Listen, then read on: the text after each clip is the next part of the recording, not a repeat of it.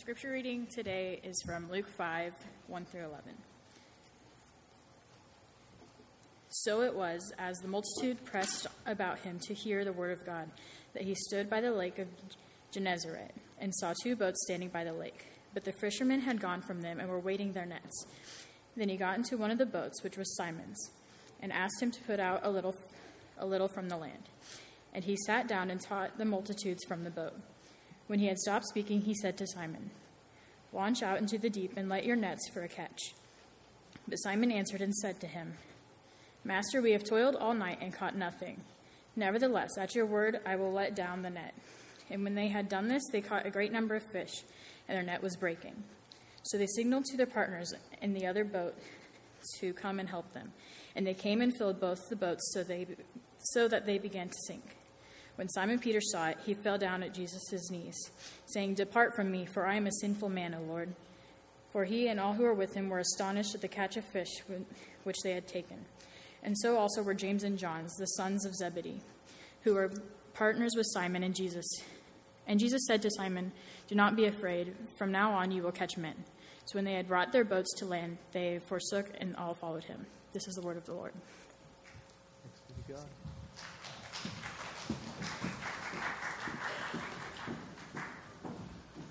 Good morning.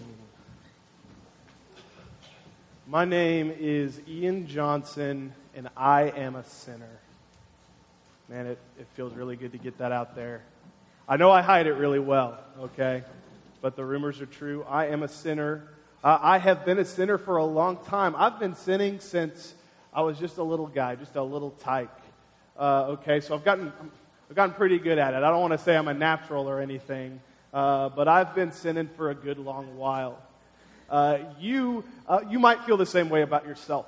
And you're probably wondering, why did they make us wear these little sinner tags many of you have on? So that's my fault, so I'm sorry.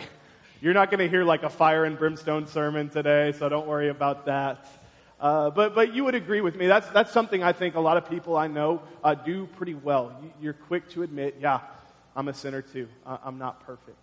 Um, and that's really important, no doubt about it. It's important that we as Christians are quick to admit that. You know, I think if, if we talk about how Christians are stereotyped nowadays, uh, self righteous is a term we would hear. Uh, something we might hear is, oh, well, they don't really see any bad in themselves, but they're quick to point out uh, the bad in other people. You know, uh, there are certain things about, about being judgmental we might hear. So it's, it's good for us. You know, in fact, I would even argue you probably can't uh, share the gospel effectively if you're not willing to admit uh, I fall short in a lot of areas. So that's good. Um, that's good for us to acknowledge our sin. In fact, I think that's healthy. However, I worry sometimes that in an effort to avoid, you know, that far end of the spectrum where we're considered self-righteous and prideful, uh, I worry that we jump to the complete opposite side to another point that is really unhealthy as well. Uh, and that's, that's when we start to make labels. That's, that's when this happens, you know. We label ourselves uh, and we get caught up in what we have done instead of who we are, what we belong to. Uh, that's what I want to talk about today. Uh, we, are, we are in our And Then series. This is a series that uh, CIY's Move Conference did all of last summer. So uh, our, our, teenagers who went to Move last year, uh, we're not doing like the exact same sermon, so to speak, but we're covering the same topic. So anytime we have a chance to invite you guys into what our teens have been learning. I consider that a win, and I'm excited about it. Uh, and so last week, Kurt led us in a great message uh, about seeing, and I get to talk about following. And here's a simple truth you all need to know today that I need to know today uh, that God wants you to follow him.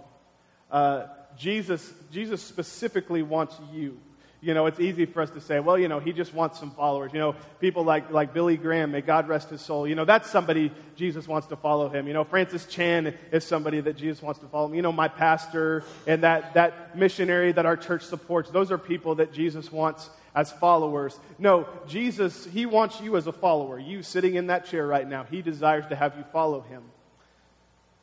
So, what gets in our way? Well, there's a lot of reasons that, that it's hard. I don't want to downplay the difficulty of following Jesus. In fact, Jesus says, if you want to be my disciple, you have to take up your cross and follow me. So it's, it's already difficult enough. Um, but I've noticed something about myself, and maybe you feel the same way, is that sometimes when it comes to following Jesus, uh, we're the ones who make that hard. I've, I've read a lot of articles about like self-perception uh, these last couple of weeks to kind of get prepared for this message, and I was kind of surprised at how many people uh, in that field kind of talk about it as a stumbling block for what we want to do. You know, and you may have heard like motivational speakers talk about how sometimes the biggest hurdle to success is your own self. Uh, and I think that sometimes that can be true for us when it comes to following Jesus. Uh, do we qualify? Do we measure up?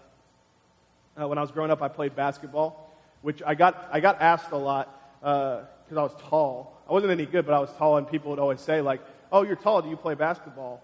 Which I do not appreciate because I, I don't say, oh, you're short, do you play miniature golf? You know. and I don't, I don't really say, sinner, yeah, I don't really say that. Uh, I don't. I would never be that mean. Uh, but yeah, I, I played basketball. I, I was wasn't really qualified to be on the in the starting lineup. Really wasn't qualified to be on the court much either. Uh, so if you watch basketball on TV, there's always like that really tall, awkward guy who never gets out of his warm up clothes and he's always on the bench. And his job, it, it kind of looks like this. Number one, uh, he like he makes sure that nobody goes out on the court when something awesome happens. Uh, number two, uh, he gets really excited whenever his really talented teammate draws a foul and goes to the line. And then number three, uh, he gets left hanging on a lot of high fives, you know, during timeouts. That's that's pretty much. I'm pretty qualified for that. That's more my wheelhouse okay? Uh, and you know, there, there are certain things we might want to be a part of, whether it be a team or a workplace or an organization, and the qualifications are pretty steep. Uh, there are certain prerequisites that are required, and some of those are kind of beyond our grasp, and so we feel excluded. Listen, when it comes to following Jesus, one of the problems we have is that I fear we are so quick to disqualify ourselves before we even get going we have already decided how that's going to end. Well, I've messed up. I've done too many bad things. I'm one of these right here. And I'm reminded of, of Simon Peter uh, when we talk about that. Peter, of course, is kind of the feature character of this series that we're going through. Talks about Peter's life. Kurt uh, mentioned this last week. Peter it, he kind of resonates with all of us because he's very similar to us. Peter is the perfect example of the quintessential Christ follower. You know, he, he's passionate in moments, and in other moments, he's a little shaken. Sometimes he fails, sometimes he succeeds, sometimes he sticks his foot in his mouth. Uh, we all have kind of experienced our Peter moments. And I love the text I'm going to read today. That's in Luke chapter 5. Uh, you're welcome to go ahead and turn there. I believe it's also on the back of your bulletin. Um, and we will start in verse 1 and go all the way to 11. Uh, this is a story where uh, Peter has first encountered Jesus. This is his first time being around Jesus, um, and Jesus calls him to something pretty big. Uh, I'm going to go ahead and read here. It says this uh, On one occasion, while the crowd was pressing in on him to hear the word of God, Jesus was standing by the lake of Gennesaret. And he saw two boats by the lake, but the fishermen had got out of them and were washing their nets. Getting into one of the boats, which was Simon's, that's Peter, he asked him to put out a little from the land. And he sat down and taught the people from the boat. And when he had finished speaking, he said to Simon, Put out into deep and let your nets down for a catch. Simon answered, Master, we toiled all night and took nothing. Uh, I'm going to stop right there. Uh, so, Peter, what we really know about him at that point is that he's a fisherman. So, like, he makes a living for himself. It's nothing impressive, sure, but uh, you know, he's got a living. He's got something that he's probably felt like he does pretty well, and, and he does, does okay for himself. Uh, but the problem is, uh, based on some of this, sounds like business wasn't exactly booming, okay? Um, and, it, and, it's interesting, you know, I, I, think when Jesus first is in this story, I wonder how Simon Peter even feels about him. Because let's, let's see what happens here, okay? So, Peter hasn't been catching fish lately, okay? Really, really bad business so far. Uh, and this preacher shows up and he brings like all these people down to listen to him. So now not only is he doing a poor job fishing, but now he has an audience of like hundreds of people to watch him do a bad job of fishing. And then not only that, but this preacher says, Hey, can I, can I use your boat? Can you take me out onto the water a little bit so I can preach more? You know, Peter's got a job to do, right? Or a job to not do right now. Uh, and so he takes him out there onto the water. And then not only that, but this preacher tells him how to do his job. That is something we don't like, is it? Yeah, we, we, that's, we're really tempted to sin when someone tells us how to do our job, right? But that's what Jesus says. He says, hey, uh, try casting your nets on the other side. And so Peter, of course, he says, Master, we toiled all night and we took nothing. However, I feel like uh, in this passage, we don't, we don't give Peter enough credit. Because here's what happens. He says this um, But at your word, I will let down the nets. And so he does. He says, Jesus, I, have tried this already, but okay, at your word, I'll do it. And you know, we, we talk about following Jesus and what that might take. And I think this is a good example of sometimes all it takes to be a good follower is to just do what Jesus asks. To say, at your word, I'll do this. I, I want to have like this really catchy tagline, like, following Jesus is like some kind of cool, dominant thought that you guys can hang your hat on. And I can't think of anything flashy. The only thing I really know to say is, like, following Jesus is just obeying Jesus, doing what he says. And that's not always easy, but that's just the simple truth. But what I love most about this part, you know, Simon not having any success, but then Jesus comes along and all of a sudden he's, he's pulling in all these fish. It says this uh, when they had done this, they enclosed a large number of fish and their nets were breaking. Uh, I, I love this. We learn this about God. It's that what we see as desolate, God actually sees as opportunity. I love that. I love that. When we see something that's worthless, uh, God knows exactly how He can make it valuable. So I'm going to jump over to a different Bible story here. Uh, I apologize. Uh, to the book of Jeremiah. I, I, love Jeremiah. He's one of my favorite figures in the Bible. Uh, to put it simply, he grew up in a really interesting time when his people were in exile. Uh, and you know, we kind of know that the, the tune to all of this. You know, God's people had been constantly turning their back on him and worshiping other things. Finally, God allows uh, other peoples at different times to come in and, and take over them, and, and the Israelites are led out of their homeland into exile. So Jeremiah is growing up in a time where there's not a whole lot of people who are standing for God. And time after time, God actually uses Jeremiah as an object lesson for his people. And in Jeremiah 32, it's no different. Uh, Jeremiah is instructed by God to take some money and go purchase a field in a land called Anathoth. okay, uh, which doesn't really mean a whole lot to us. Uh, but Anathoth was a place that at the time was really dangerous. It was essentially a war zone. So uh, a scholar I read, he likened it to this. He said, imagine uh, you, an, a comfortable American, wanting to purchase land to live on in Afghanistan. Okay, it was something that was seen uh, as crazy. Why would you want to do that? Uh, everybody around Jeremiah, including his cousin who sold him the field, they were saying, Why, why would you possibly want this? Uh, and, and the answer to that comes with another question. Well, why would you buy any plot of land ever? It's because you plan on using it. And God took that bleak situation and He invested in it because He had a plan for it when nobody else did. See, that's who our God is. And if I had to go through the Bible and I had to pick one theme, one reoccurring theme, which would be really hard to do. I would probably say uh, the Bible is just this continual story of God investing in those bleak situations. Uh, we see that in Jesus himself, who, though he is God, he came down in the form of this humble man who had to walk uh, everywhere he went and was put on a cross for us. I mean, God takes the bleak and he makes those things impressive. He makes those things powerful. And even in this simple moment between Peter and Jesus, we see that. Peter says, At your word, I will let down the nets. And Jesus does something awesome with that. Maybe you can be a great follower of Jesus if you're just you're willing to just let down your nets a little bit. Uh, continuing on, so, so we see that they reel in the fish. Uh, verse 7 uh, they signaled to their partners in the other boat to come and help them. And they came and filled both of the boats so that they began to sink. But when Simon Peter saw it, he fell down at Jesus' knees. And he said, Depart from me, Lord, for I am a sinful man. Uh, earlier, we had on the screen the message version. I, I like the way he put it. Uh, Peter uh, essentially says this Leave me to myself. Peter is, is doing something that honestly we have done many times in our own lives. He realizes that this isn't just some normal preacher. This is Jesus of Nazareth. This is the guy he's been hearing all the buzz about. And the minute he finds that out, he becomes very self conscious. He says, Jesus, get away from me. You don't know all the bad things I've done. I'm one of these guys right here. Okay? I am a sinful person. Listen, the truth is this that sometimes we don't hear Jesus and what he's calling us to because we've already disqualified ourselves. We have already made a decision about who we are, and we've slapped that on ourselves like a label kind of like these things right here. And we make that our identity. Now, I, I want to clarify sin is something that is, is very dangerous and should be dealt with seriously.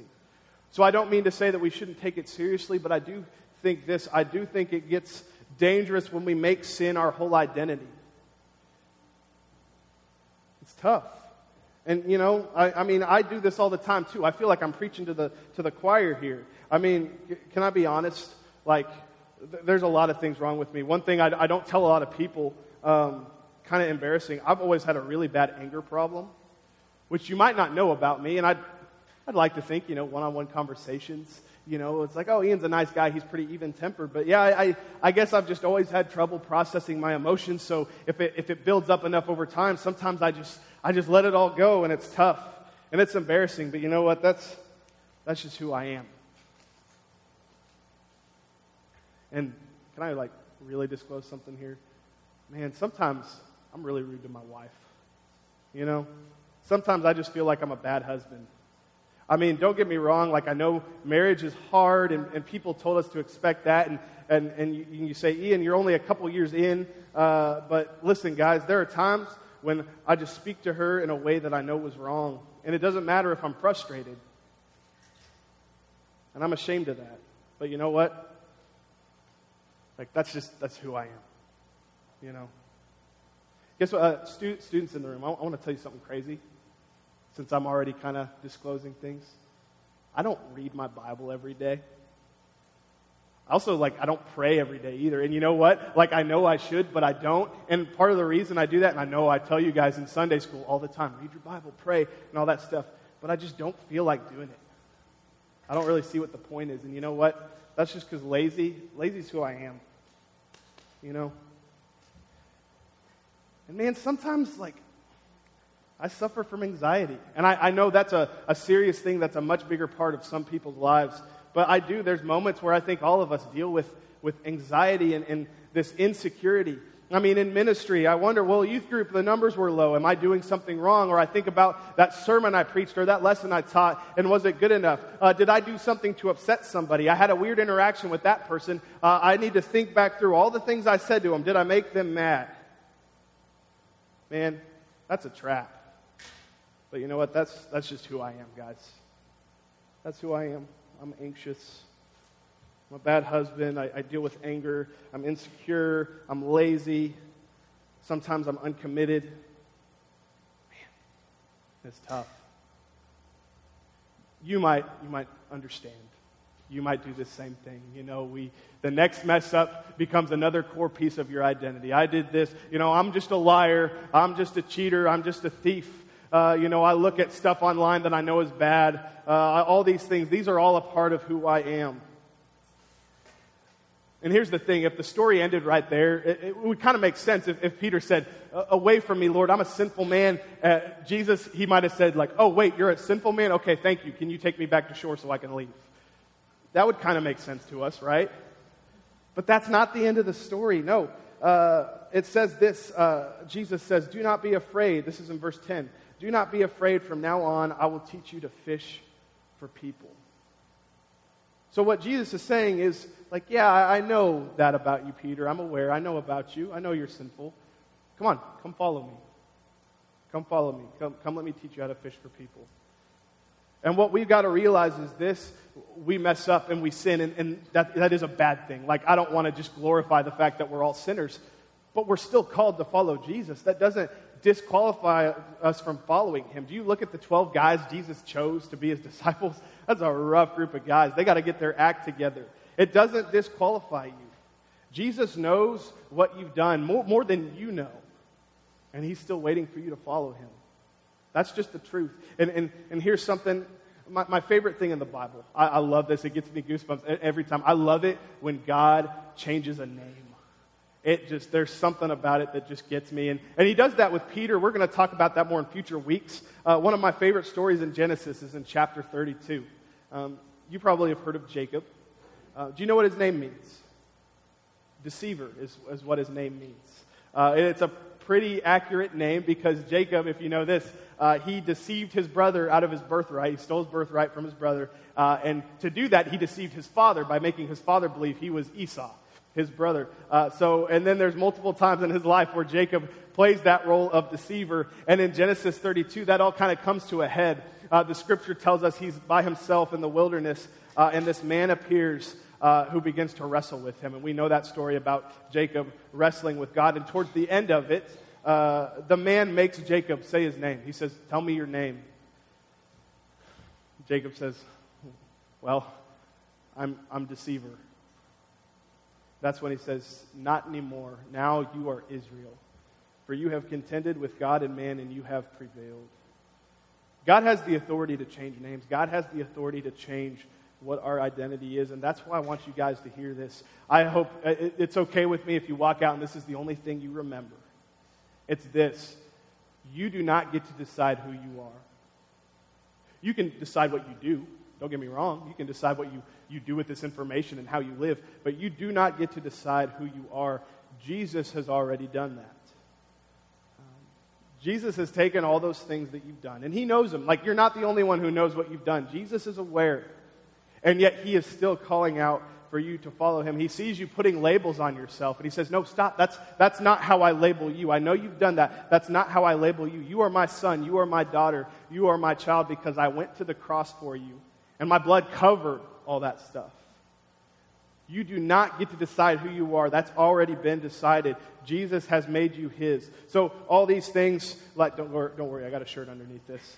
All these things that we take, you know, we, we say, well, I'm lazy or I'm a bad husband or I'm a bad wife. And I, you know, like I have bad language and sometimes my anger issues are a problem and I'm anxious. We get to take all that off because Jesus has decided, you know what, that, that we're free. He's already put a label on us that's more real than any of these other things. Okay? Jesus takes those labels and he just wants to peel them off. Um, couple stories, and then I'm going to instruct you guys in something, and then, and then we'll be through. A couple weekends ago, Bethany and I went with Paul and Kara Martin to Superstart. That's like a weekend CIY trip for fourth, fifth, and sixth graders. I, I think my job's a little difficult. Uh, Paul and Kara are the real heroes, so uh, that's a whole different ball game. Uh, no, it was it was a great week. Uh, one thing I noticed was so we're at Oral Roberts University in Tulsa, and we're in this arena, and not only are we with our preteens, but we are with like hundreds of other preteens. Okay? Um, and so we're often having to navigate our preteens through a crowd full of preteens. So uh, we're just trying to say, okay, do we have the same number of fourth, fifth, and sixth graders when we started? And are they all part of our group, or did we steal some? On accident, okay? Uh, so we're, you know, it's, it's just kind of chaos and you got to navigate through that. Uh, and I, you know, I'd usually be in the back, so I'm behind our group, and I would often see, like, you know, one of our kids, they lower their head for just a minute, and all of a sudden they start to trail off and they lose the group. Okay? Uh, so you, you got to go try to chase them down. But they, they get farther and farther away, and then it's, they turn around and they realize, oh, wait, where did they go? And the reality is, it's, it's harder for them to follow the group because they've distanced themselves so much. And that's like, that's how we think about sin, I think. Uh, we think, so, so think about this. Uh, each time you sin, you take a step away from Jesus, okay? So you, you sinned uh, earlier today, okay, all right, you said that bad thing about a coworker, okay, you move further away, you lied to your spouse, okay, you did that, and you, you keep sinning and you keep moving farther and farther away, and normal logic dictates that the farther you move away from somebody, when you turn around, the harder it's going to be to follow them because you put too much distance. Here's what I love about Jesus. This is how Jesus is different than anyone else. It's that you can step away from him and you can continue to move away from him, but if you're just willing to turn around, he's going to be right there every time. It's not too late and you are not too far gone. If you turn around, Jesus is waiting there for you and he wants to peel off all those labels you put on yourself. What does it take to be a follower of Jesus? I have a story about a guy, uh, kind of a weird name. His name's Ara Ohanian, and he works for Google. And he has a really unorthodox way of, of conducting interviews when he's looking for uh, prospective employees. Uh, so there's a story about one guy he wanted to bring onto his financial staff. And they were in San Francisco at the time, so we had the guy hop in his car with him, and they drove all the way down to Los Angeles. That's like a five or six hour drive. Okay? They talked about life, you know, like anything you do when you're road tripping with an old friend. They get to Los Angeles and they hop back in the car and they drive back to San Francisco. When they get back to San Francisco, the guy gets out of the car, and Ara says to him, uh, I think I want to give you this job. And the guy in the article I read, he was like, I didn't even realize I was being interviewed the whole time. He just snuck that in there on me. Uh, but what Ara says uh, is, uh, you know, I, wanna, I don't want to just ask business questions. I want to know who I can do life with. Uh, so there's a story about him conducting two interviews at a Halloween party. Okay, so he's in costume and he's interviewing these people for Google. He's dressed as the Tin Man, guys. Uh, yeah, so they, they had a picture. It was great. It was awesome. Uh, but he was interviewing two guys. the first guy comes in and he sees that the Tin Man's wanting to interview him. Uh, and he says, uh, Hey, I'm sorry, can we reschedule? I can't take you seriously right now in costume. Let's try this another time. And he leaves. The second guy comes in and he sees that Ara is in costume. And he says, Can you give me just one second? And he runs out to his car to get a bandana so that he can be the scarecrow. Who do you think got that job? Second guy. Yeah. And I've heard about how Ara, uh, he'll, he'll do the, the road trip thing. He'll do things like that. He'll take some people that he's interviewing on like these like five hour long hikes in Wyoming, and he keeps coming back to this. The people that I want to hire are people that I just know I can do life with. That's kind of what I'm looking for. Not do you have this experience or this degree, can you do life with our team? And while not, that might not be the best thing for every career context, I think it does teach us a really important principle, which is this when Jesus looks at you, he's not trying to size you up and see if you're qualified enough to be his disciple. Spoiler alert, you're, you're not. I'm not either. What he wants to know is this Are you willing to share your life with me? Are you willing to walk with me? 1 John 2 6 says, Anyone who claims to live in Jesus must walk as he did. So following Jesus is not about being qualified, it's not about uh, sinning less than other people. It's about this are you willing to just walk with Jesus? Are you willing to let Jesus come into your life and peel off your labels? Because he has named you, he has decided who you are. If you believe that's true, here's what I want to invite you to do. Uh, the band is going to come up here in a little bit, and they'll be uh, leading us in worship. Uh, while that's happening, you might have noticed we have three tables. We have one right up here, and then we have two on either side back there. Uh, on these tables, you will find uh, you will find Sharpie markers and you will find blank name tags. What I want you to do during the worship is I want you to go to one of those tables, and I want you to take a name tag and I want you to write something that's true. Yeah, okay, you're a sinner, but that's not your identity. So what I want you to do is I want to write something about your identity that is true. Maybe you put that you're valuable, that you're saved, that, that you're free, or that you're loved. Maybe you put down that you're adored. I saw some people in the first service say disciple or, or follower. Um, it might look different for each person, but I want you to take that and I want you to put it over your sinner label. Because when Jesus died for you on the cross, what his blood did was it came down and it covered all those other bad labels. And because of that, you don't have to wear those anymore. So I invite you to go to those tables um, as we worship. I'm going to pray real quick. Father, I thank you so much for your son. I thank you that he is who we are defined by. We are not defined by what we have done, but who we have given ourselves over to. Lord, and if we give ourselves to you and if we just turn around, we know you are there. I thank you that because you rose from the dead, I don't have to live being known by all the bad things that I.